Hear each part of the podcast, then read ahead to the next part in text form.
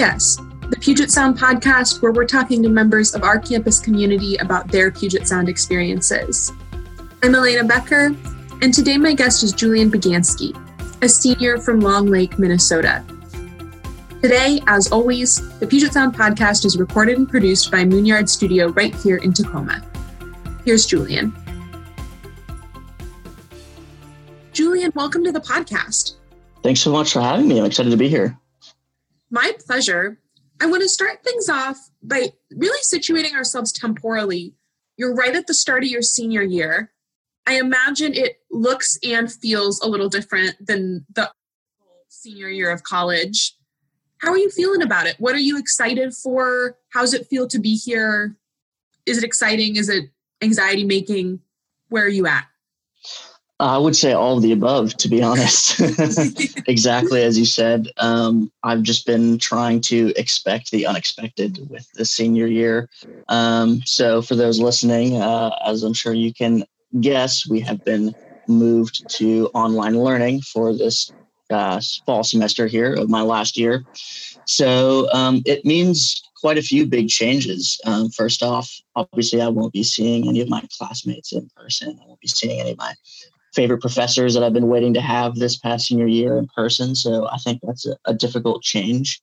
Um, but at the same time, it also hasn't really affected my education as much as I thought it would because I think I am fortunate in that this is my last year here. So the professors, I've had them for so many classes before. The people in my classes, I've had them in plenty of classes before. Um, so it's actually made it fun at times, which has been really great. And I think we kind of learned from that last semester with the quick transition. And there's all kinds of banter going on in the chat of all of our classes, which I think is always great. Um, so yeah, I think my mentality is always just to make the best of the situation I'm in, and I'm, I'm fortunate to be living in Tacoma at an off-campus house with a great group of my friends, um, and so we're all just uh, kind of living through the chaos together, which um, I think is fun in its own way, um, and it certainly is a unique experience to have, and uh, it'll certainly give us good stories to tell uh, in the future. So yeah, I'm doing I'm doing good though. What do you feel like? Because I've spent a lot of time this spring as everybody adjusted to Corona world, talking about what we lost, right? The stuff that we don't get to do, or the things that feel different what do you feel like stayed the same in your education in terms of switching to online learning? Or you know is the dynamic in a given classroom still the same? Is the same person late every day? Like what held serve? Um, i think that was a fun part is that everything stayed so similar. So the student that was always late was still late to online learning which was really hilarious. Um, only difference is that you can't really shut the virtual door on the class as you can in person. So some students would still show up a few minutes late um, but you know, I think the professors that did more traditional lecture style were fortunate in that it's easy to continue a traditional lecture style online. Um, whereas I think the the conversation based learning definitely took some time to learn and to adjust. Um, but I think that learning happened very quickly. So day one of online learning, we wanted to have a class discussion and we learned that Google has a function where it'll actually basically automatically mute anyone but the main person that's talking. So when everyone tries to talk, you just see a lot of mouths moving, but not a lot of voices coming out.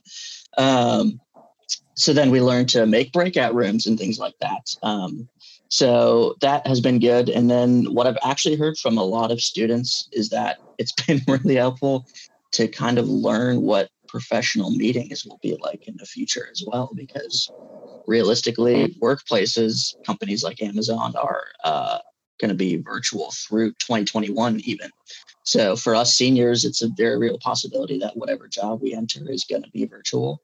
Um, so again, that's kind of us trying to see silver lining of a situation like, hey, we can actually learn something from this uh, rather than just be miserable about miserable about our circumstances. But um, I think I also really got to give it to the professors that they tackled online learning head on. Um, I think it would have been easy to kind of put it aside and say, hey, here are the readings, here are the essays for the rest of the semester. You know what to do. Um, but they really still embraced the, the learning environment that is so important to their class. that point about career preparation is so striking to me. I haven't heard anybody say that before, but it makes total sense. One thing I'm wondering about too is because you're a double major in business leadership and economics, does that feel maybe more relevant or more direct to you? Are most of the careers that you would see yourself or your peers going into the kinds of things that are likely to to be remote longer? Or are you more thinking this is the way the world is wherever I land? It's going to involve some element of this. Um, I think it's uh, certainly because I am in the business leadership program and studying econ that I'm certainly more career focused, especially being in my senior year. And with the careers that myself and my classmates are looking at, uh, I'm, I'm part of the investment club here on campus. And so I'm friends with a lot of the finance geeks. And so we're constantly following that and following that job market specifically. Um, and I have friends who were lucky enough to still keep internships this summer um, most of them were canceled, and any of the ones that were left were put online. So they were already thrown into it right away with just an internship. So if internships are online, then most definitely um, any kind of real career will be online. Um, but then also for myself, um, I'm also a coordinator in the admissions office. So I'm in charge of our wonderful team of tour guides. Um, and I was part of our summer staff, and we had to completely redo what we um, normally consider a uh, summer workload in the admissions office. Um, so there was no in person tours going on, there was no in person information sessions. Uh, we just built this brand new admissions facility and no one was using it. So we had to really work around all those different obstacles, um, which uh, I think was kind of rewarding in its own right. I'm going to go on a bit of a tangent here now, but um, in the admissions process, um, I think we sometimes, uh, or at least I should say from my own experience, I went to uh, a very nice uh, private school. My parents both highly educated. They really value education, um, and they would do anything, ship me anywhere that I wanted to go to see any schools, which I was extremely fortunate, and I definitely don't thank them enough for that. Um, but there's a lot of people that don't have that same opportunity, and there's a lot of schools that don't have college counselors going to visit them because there's only so many schools that they can reach to. But suddenly, when everything was switched online, all the tours were put online, all the info sessions were put online, and we were suddenly seeing a reach to the East Coast like we've never seen before. Being here on the West Coast, it's it's pretty unrealistic to be able to hop on a plane just to go for a like hour and a half tour and uh, info session. As much as we would love them to come to campus, but I think to be able to put power into students' hands and let them decide where they want to see and they can just click on a button to go see it rather than having to spend so much money. I think that has been really rewarding to see um, how much more open we can be and accessible accessible is the word i was looking for um, to students across the world um, and across the us just because we were switched to online um, but then when all the other schools were switching online you kind of see the other side of the the puzzle there which is that internet uh, uh, isn't accessible to everyone. Um, so you heard with so many schools closing, it was a big issue with being able to find safe housing for people and reliable internet for people to suddenly switch online. Um, so it's been very interesting, and it, it definitely causes you to think. Uh, reading about how all these different schools are handling online and how different businesses are handling online and uh, with being in a pandemic, then there's the economic side of things of who's even going to be hiring. Back to the job question. Um, so, yeah, it's there's a lot. well, and you're making a really interesting point too about what we might retain even once this is over, because the social experiment component of this moment is not something. I mean, it's hard for me to think how we could have ever had anything remotely approaching this experience any other way.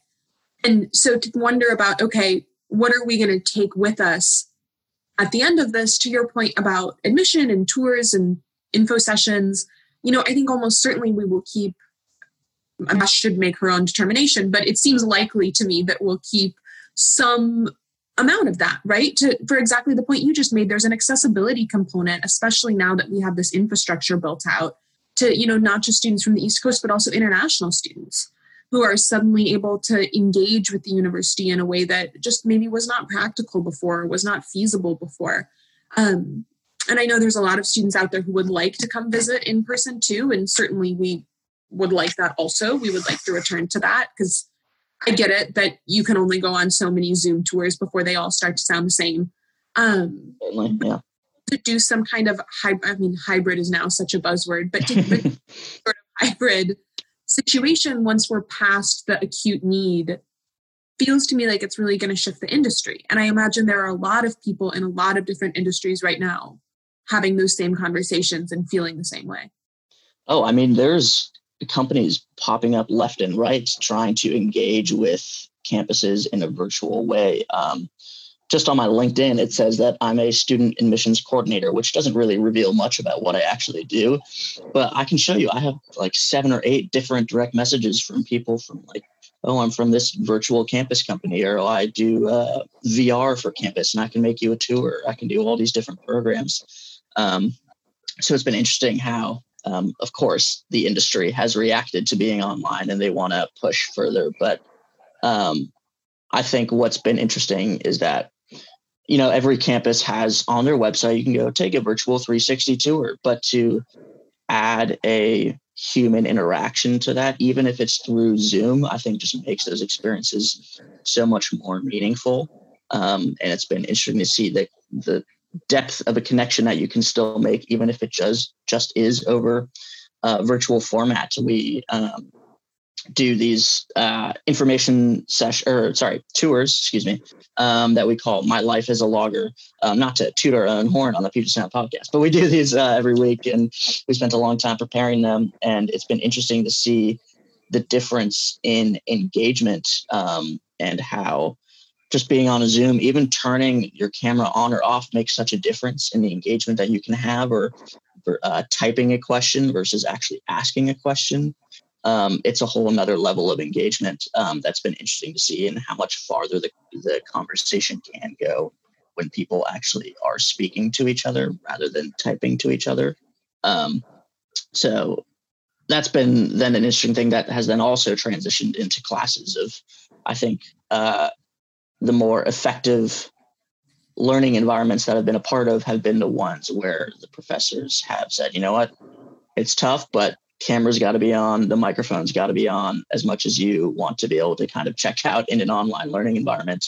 If everyone really does give it their all and tunes into the class with their full attention, it can be uh, a very successful learning environment, um, which again transcends into admissions and into work and any any part of life.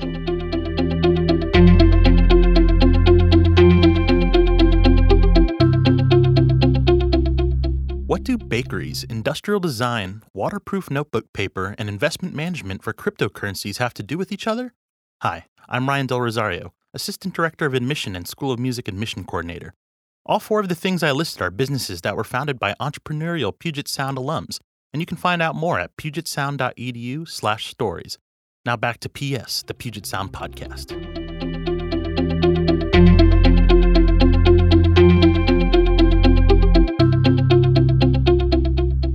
A business leadership major, there's a certain amount of foresight and planning that's required from you back in the college application process that is not necessarily the case for most of our majors on campus. So, listeners may or may not know the vast majority of majors at Puget Sound do not require that you apply directly to them. You apply to the university, you're admitted to the university, and then you can select your major. So, one big difference from um, many larger, often state flagship schools that folks might be familiar with as sort of an example college. A couple of exceptions are the School of Music and the Business Leadership Program, which I'll let you describe what the BLP is, but both of those programs require an application to the program, um, as does the Honors Program, prior to a student's arrival on campus. What initially drew you to the BLP? How did you know as a 17 year old, 18 year old this is something I think I want to do? Yeah. So at the beginning of my college search, um, I was part of a small private high school um, with a really strong sense of community. And that's something that I really wanted to retain. I say that I wanted to retain that, but I was applying to large state schools, smaller private institutions, ones in the middle. So I was applying all over the place. But at the end of the day, I was more attracted to the smaller, smaller liberal arts environment. Um, and as I was touring and researching all these different schools, um, I was very hard pressed to find a small liberal arts college that offered a full business program, let alone an honors business program. A lot of these schools will have pretty amazing econ degrees, which is kind of as close as you'll get. Um, and I put it in my mind that I did not want to do econ whatsoever. I had no interest in doing the math and learning the graphs. It's nothing about it was appealing to me. Um, and so with that, I wanted to study business. And so coming to Puget Sound, I learned more about the business program and that they had this amazing honors program that really gave you a good scope of what business is. So you'll take leadership focused class, you'll take a marketing class, you'll take a finance class. Um, but before all that, the first class you ever take is an econ class. so I walked into Econ 101. I was like, man, I'm here to study business, not econ. And uh, walk in, and I had Professor Kate Sterling was assigned to our uh, BLP cohort. So 25 students are admitted each year, and that year is considered your cohort. And each semester, you'll take one cohort class. So our first cohort class, Econ 101, absolutely dreading it. I don't want to learn econ. And Kate blew me away. It was so fascinating. She was so engaging um, that within the first month, I had declared my econ double major because I was just completely fell in love with it. So it's a bit ironic that I uh, came into the BLP uh, out of dread for econ and came out of it with an econ degree on top of my uh, business degree. But um, yeah, like I said, just having an honors business program at a small liberal arts uh, institution's uh, pretty amazing, and it's also really beneficial with our location. So we're just right outside of Seattle, down here in Tacoma. And uh, one of the big parts of the business leadership program is that your sophomore year, you will get paired with a local mentor. So you fill out this big survey of uh, what you're interested in, in terms of your career, what sort of hobbies you have, uh, throw us your dream job, all those types of questions. Um, and then the director of the program will go through the vast alumni network and pair you off with someone. And so I was fortunate enough to be paired uh, with someone who worked at Russell Investments, which is a large private equity firm based out of Seattle. Um, and so with that relationship, I was able to get to know my mentor really well and uh, had the amazing opportunity to go up and tour Russell Investments with him. And he um, put me through what he calls the gauntlet of interviews. So it was uh, six informational interviews back to back to back to back, 30 minutes each uh, over the course of one afternoon at Russell Investments. Um, and my mentor told me, he's like, this is going to be one of the hardest things that you do, but you will never be nervous for another career again or for another interview again, excuse me. Um, and he was completely right. Um, it was so hard, so stressful, but by the end, it just felt like such a natural conversation to be having with these um, different people at the company that it really wasn't feeling like an interview rather than just a conversation of let me get to know what you do in this industry, um, which was really rewarding. And so getting that one-on-one personal care um, with the business degree was really what drew me to it. Um, and it's definitely the number one thing that we like to advertise with this program because you really can't beat being part of just 25 students receiving this degree each uh, year. So. Did you have that interest in investments prior to arriving on campus, or was that something that came from a business class or from the investment club and you sort of figured out that's where you wanted to go? I've always been interested in, in finance and investments. Um, I think one of my biggest complaints actually with the program is that you don't take any finance classes until your first semester junior year. Um, so if you want to get engaged with finance, it's really on you. Um, and that's by reaching out to the investment club, uh, which I've been a member of now for three years. I really joined in my, my sophomore year. Um, but once you're a member of that, um, you quickly learn of the sort of smaller finance community that exists within the business program as a whole. We consider ourselves the unofficial uh, finance majors of Puget Sound, um, just because we don't have an official finance degree, but we take every single finance class and do every finance activity that exists. Um, so, although you can't access it fully until your junior year, um, if you're self motivated, then you can find those outlets. And I think finding things like the investment club gets you then very motivated and excited to take those junior level classes, which I think was really fun and rewarding. And now, as a senior, I am in uh, two of those uh, like very hardcore finance classes, and I'll be taking the investments thesis with Professor Linda Livingston uh, next semester. which she uh, works to make the most difficult class at this university. Uh, direct quote from her, so that'll be a fun one. Um, but yeah, with Investment Club, uh, I can explain a little bit about how that works. It's we were initially given $100,000 of the university's endowment um, in the Pros to Accra Fund. Um, and that uh, was given to us under the guidelines that we uh, invest it in any US equities that we want. Um, and they just have to be long term holds that we have for the club. what does Um, that so basically, any uh, U.S. company on the U.S. stock exchange, um, we are allowed to invest in. Um, so we go through this process of once a uh, person becomes an official member, meaning they've um, come to three club meetings in a row, then they're actually allowed to give a formal stock presentation or stock pitch, as we call it. So you prepare a full written report, you do a full PowerPoint presentation, and you come and bring it to the club, um, and you talk for about 30 minutes. Um, talking about details of what that company actually does, talk a little bit about their financials, and then we debate the company for probably another 30 minutes. Um, and at the end, we vote on it. And then it's as simple as turning in a, uh piece of paper to the finance office that then allows the club to purchase shares of that company, which was pretty incredible because it's not often that uh, a bunch of college freshmen are given $100,000 to go and play with. Um, and we have since last month, uh, I think our portfolio is currently sitting at $165,000. So we've grown it pretty well. Um, but then there's other side parts of that that really introduce you to the finance community at Puget Sound. So we have faculty advisors who are very invested in the club. Um, we get to meet with the uh, outsourced CIO, the chief investment officer of the entire university. We meet with him uh, once a semester.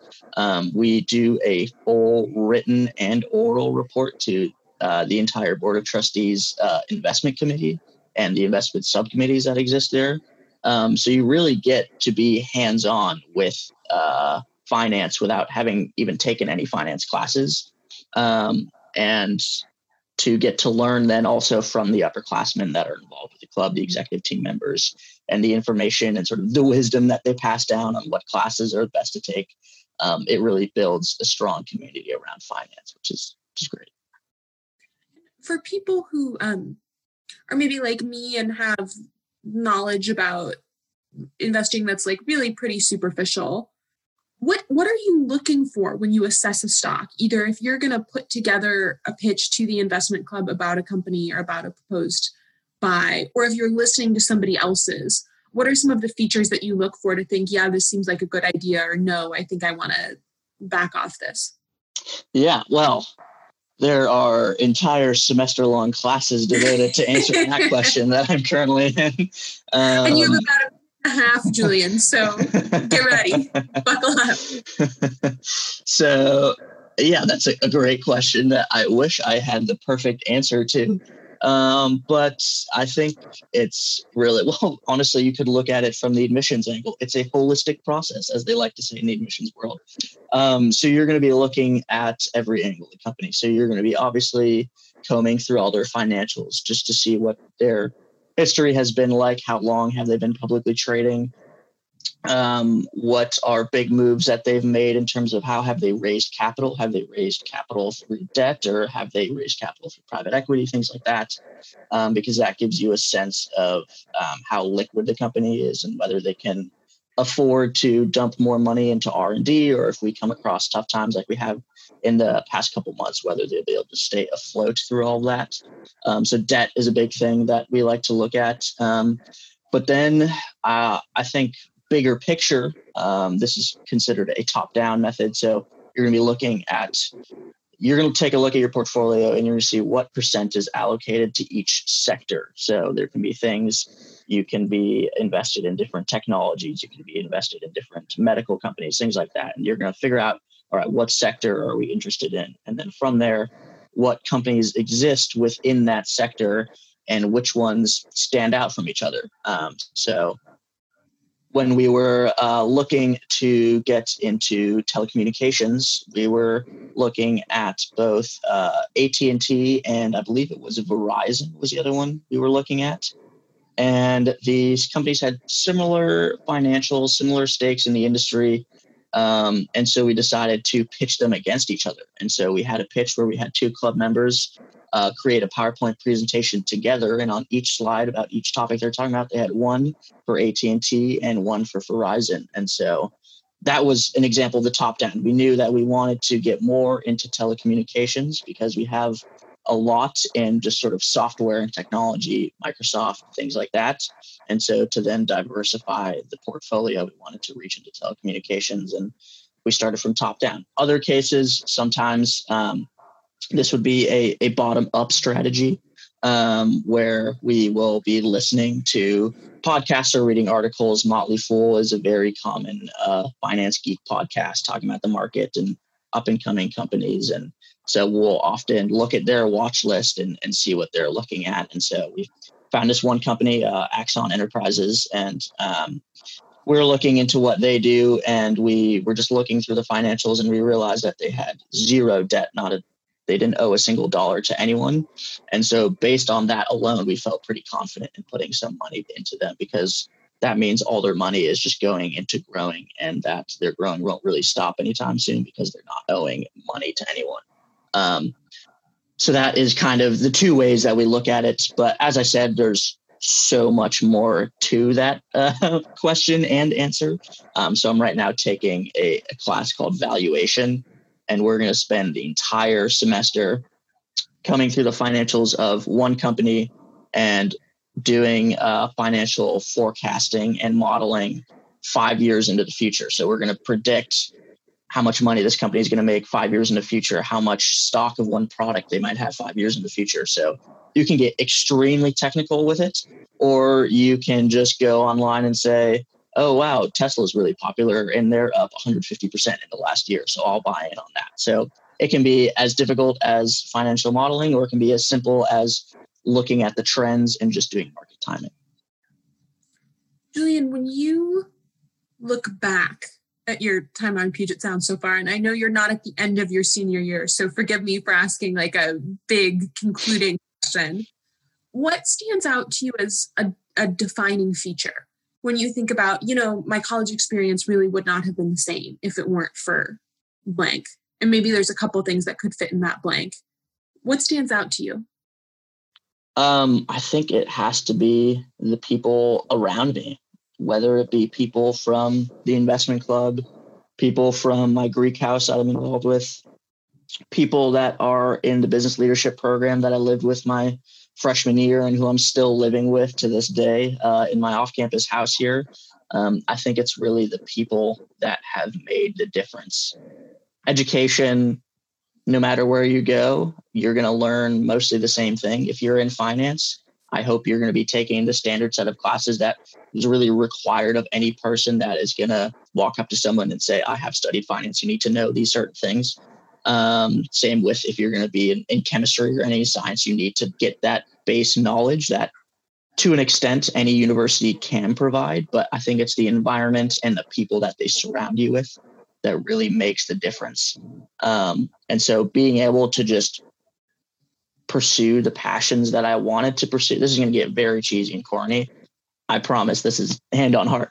Um, but yeah being surrounded with the people that will be invested when you succeed, but also invested in you when you fail, um, and invested in you during these four years and beyond. Um, I think is borderline priceless to have these opportunities, um, and I think definitely got a lot of nostalgia in that with when coronavirus did hit and we were all sent home and i was so fortunate that of course my parents accepted me with open arms and I got to spend uh, an amazing time at home. I was there for about two or three months. Um, and I really enjoyed that time, but it also really showed me how much I do value the friendships that I've uh, cultivated here and how important it is to me to be surrounded by those people, especially in a learning environment. Um, working on group projects with them, uh, just throwing back ideas back and forth on the investment club and and figuring out how we can sort of build a, a stronger club into the future.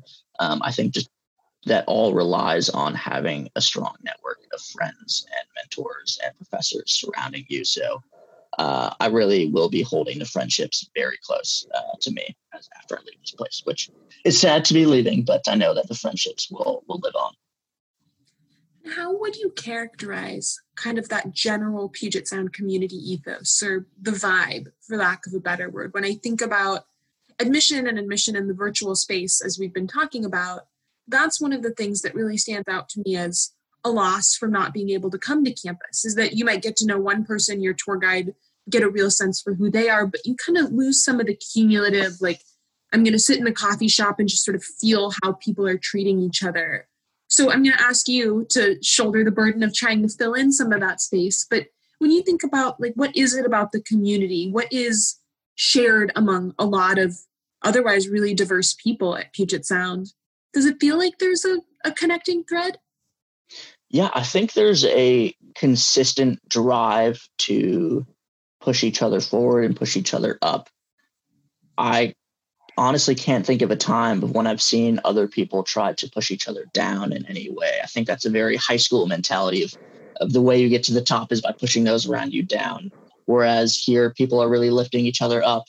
Um, and I mean, that's a really great point with when you come here on a tour. I think one of my favorite parts of giving a tour is when you're uh, giving a tour between classes and suddenly all the doors swing open and there's thousands of people walking, not that, yeah, thousands of people walking around. Um, and like every five steps, someone will be saying hi to me. It's not just because I'm giving a tour, it's because they see me and I see them. And that's how people connect is just by saying hello to each other, walking through, through between classes um, people just sprinting up and giving you a high five as you're as you're walking around it it does give you that sort of stereotypical college bro vibe uh, a bit but to see that happen between everyone and to see that diverse group of students all go about their day that same way and all be building those relationships in a similar manner um, i think is really impressive to see and uh, i think kind of answers the vibe question uh, that you posed there um, and i think also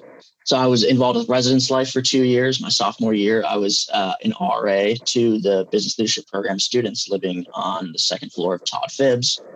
And TP2 is notorious outright on campus just because it somehow becomes the most socially vibrant place on campus. Um, and so having lived there and been a part of that my freshman year and being a part of making TP2 the sort of the place it's known to be of everyone constantly hanging out in the hallways and getting to know each other um, to them being the RA and trying to sort of cultivate the environment. And I was kind of stressed about taking on that burden of how do I retain what TP2 has been built up to always be? How do I make it a socially open and socially welcoming place? And I realized that Puget Sound students don't need an RA to do that. They do it on their own. I walk in on day one and half of my floor was all just sitting on the floor halfway all the way across the hallway. Um, and they're all just talking about how their day was, whether they're excited or nervous for the first day, how they can help each other, if they all want to get meals together, if they all want to walk to class together because they're all going to get lost. And so just seeing those immediate connections being built, but being built around the basis of supporting each other blew my mind. And it made my job so easy. And it was wonderful to see that. Um, and then my junior year, I was a RCC or resident community coordinator living in uh, Thomas Hall. And Thomas Hall is meant to be independent living. So there's uh, nine to 13 single rooms and then shared bathrooms and a big kitchen, living room, dining room, things like that. But it's meant for independent living, people that like to keep to themselves. So I was curious, how does it go from being the most social floor to then what is meant to be the more quiet space where people like to keep to themselves? Well the quiet space where people keep to themselves. First night walk in everyone's sitting around a kitchen table having made dinner and hanging out. Um, and it stayed like that throughout the entire semester. And again it was people supporting each other you know. I felt comfortable. I was supposed to be the resource to them but i felt comfortable walking to my flat saying oh you know i, I kind of had a bad day uh, just hard tests, hard classes, um, and they'd be like, "Oh, I'm so sorry. Like, how can I help you?" Even though it's my job to be saying that to them, um, it really gives you uh, a feel for what students are like here.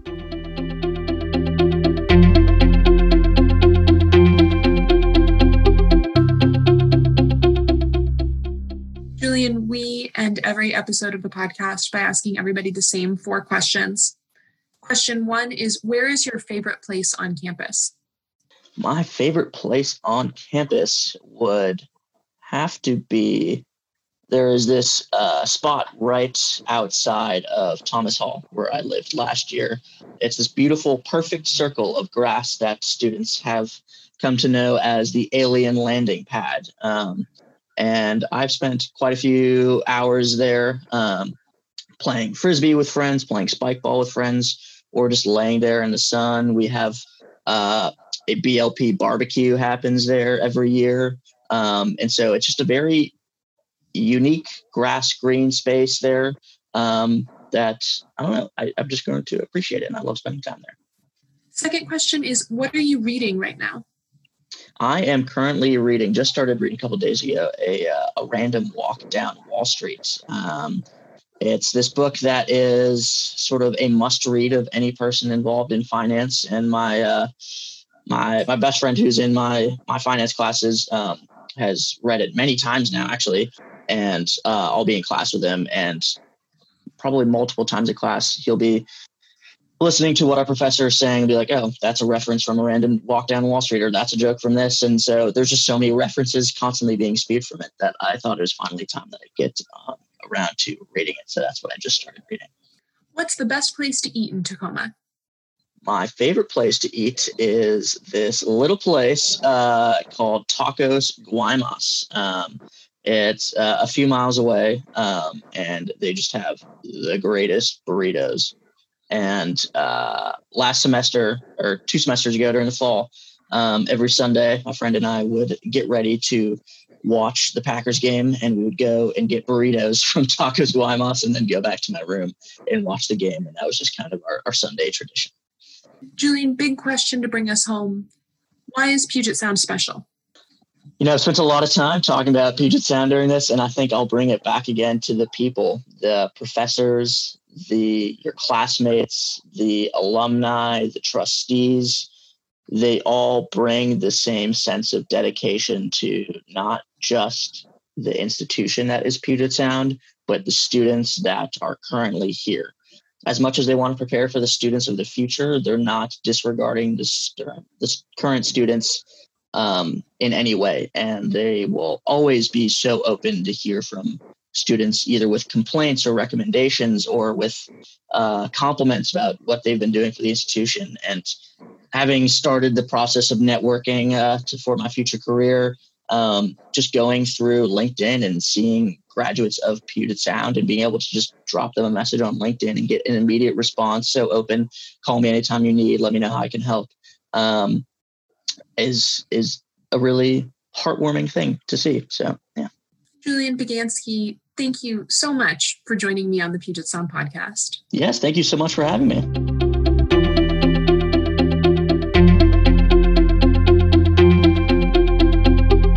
Thanks for listening to PS, the Puget Sound podcast. If you're interested in applying to or visiting Puget Sound, you can find out more at pugetsound.edu/admission. And of course, you can follow us on Twitter, Instagram, and Facebook at UNIV, U-N-I-V, Puget Sound. I'm Elena Becker, and we'll see you next time for PS, the Puget Sound Podcast.